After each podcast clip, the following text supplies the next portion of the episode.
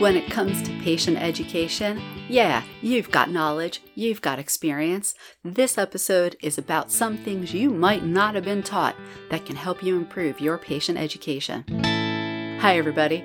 I'm Dr. Anne Marie Liebel, and this is 10 Minutes to Better Patient Communication from Health Communication Partners, an independent health equity focused education and communication consultancy. That's right, consultancy. If your organization needs expert help on any topic in this series, visit healthcommunicationpartners.com. Today's episode is sponsored by Maven Roth Group. For many people, the hardships and changes resulting from the pandemic have shifted priorities. The same old messages just don't resonate. Because of this, Maven Roth is helping organizations evolve their messaging to better meet their audience's new priorities. Maven Roth can refresh your marketing to reflect today's changes. Visit mavenroth.com. Now, you know patient education is important. I don't have to tell you that how you spend your time with your patient has been shown to have an impact on numerous health outcomes, on patient satisfaction, and on patient engagement. And you might be under other kinds of pressures as well. One surgeon explained to me that the dominant attitude toward patient education was, quote, tell them what they need to know and hope they heard. Well, he wanted to do better than that, and I want to help you do better than that.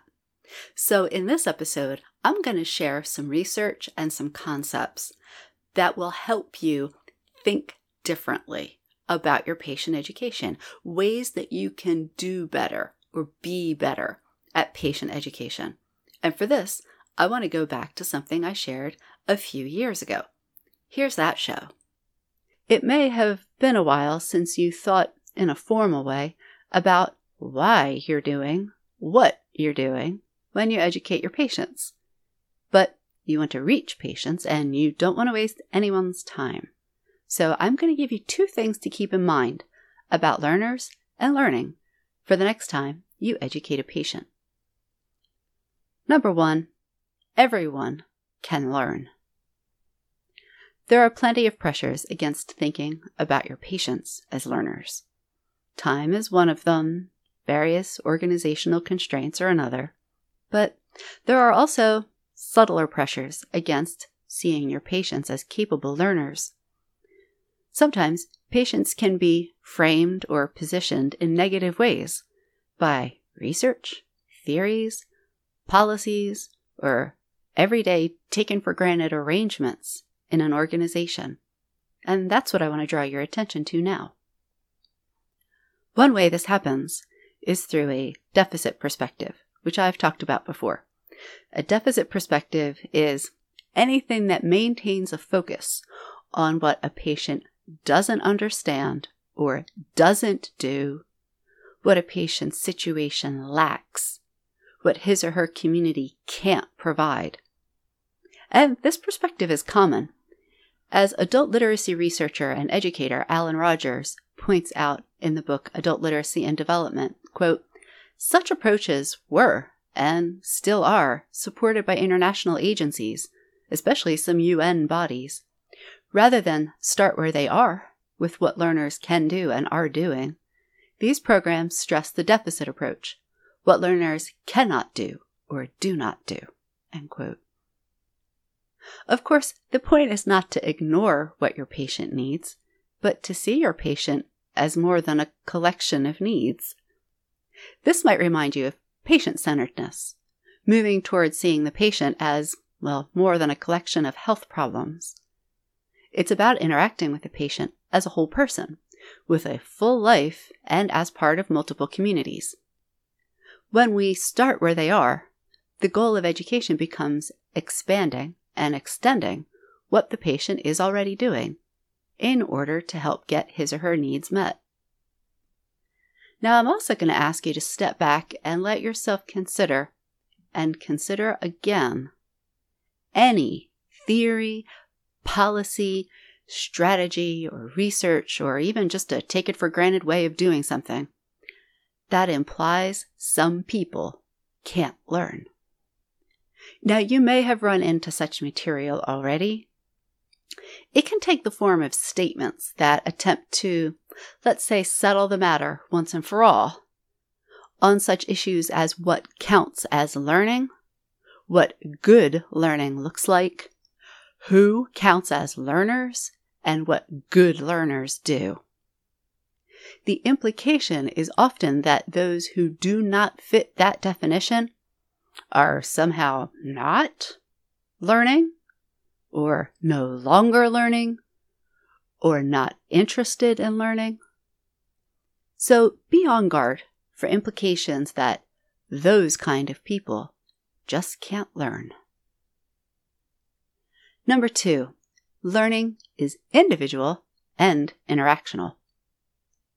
For about 50 years, researchers have studied adult learning, as well as document the range and variation of where, why, how, and with whom it happens.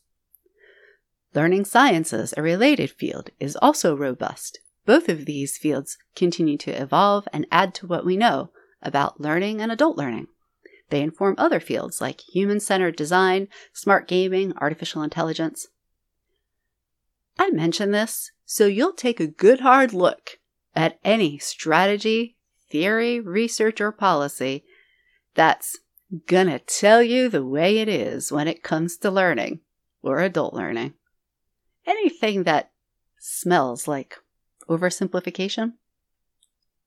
You're right to be suspicious when someone veers into sounding like they know what learning is all about and they're going to explain the secret to you. kind of like those banner ads for one weird trick that gives you a flat belly.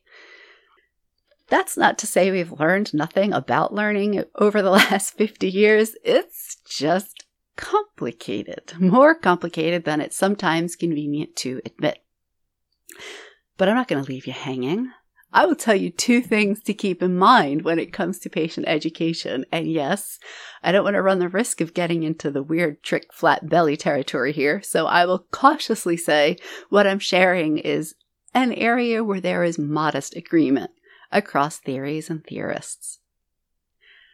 You're likely familiar with one of the adult learning theories that came about in the first half of the 20th century because it's become such a popular metaphor the brain as computer, right? This is the idea that learning is something that happens inside a lone individual's head. This was the cognitive revolution. It's very cool. It aligns with a lot of other fields of study, including brain research. At the same time, other research on learning found that these computer brains of ours are also networked. This, as anthropologist Fred Erickson points out in the Journal of Learning Sciences, this is the interaction revolution. We learn in interaction with other people. Sometimes this is called the social turn. Hey, and if you really want to play with this metaphor, you could imagine how much learning you can do with your computer or mobile device when it is not hooked up to a network. So, when it comes to learning as a subject of study, it may be that two theories are better than one. Learning does, of course, happen in people's heads, but it is also social. We learn through interaction with people, texts, videos, and nearly limitless features of our environments. But what does this mean for you and patient education? Remember, everyone can learn. So don't give time to those who might suggest otherwise about your patients. I invite you to, as Alan Rogers said in the above quote, start where they are. See your patients as people who are already making sense of their health and doing the best they can to take care of their bodies. When it comes to the topic or goal of your patient education, ask your patients what they already can do and are doing, and what they already care about in that area. Learning is individual and social. Though you want to continue to do your best and provide information in multiple modes, the pressure is off you to do it all in your time with the patient. This is because some learning will happen as your patient interacts with the material you share and also with his or her various social groups. So, make sure there is something your patient can take home and share with others. The learning continues when they leave you, and that's a good thing. If you're interested in taking your language use seriously, why not start with your metaphors? I've written a workshop just for you that shows you how to break down the metaphors you use, understand their cognitive and affective aspects, and evaluate them in use on demand right here at healthcommunicationpartners.com. I'm Dr. Anne Marie Liebel, and this has been 10 Minutes to Better Patient Communication.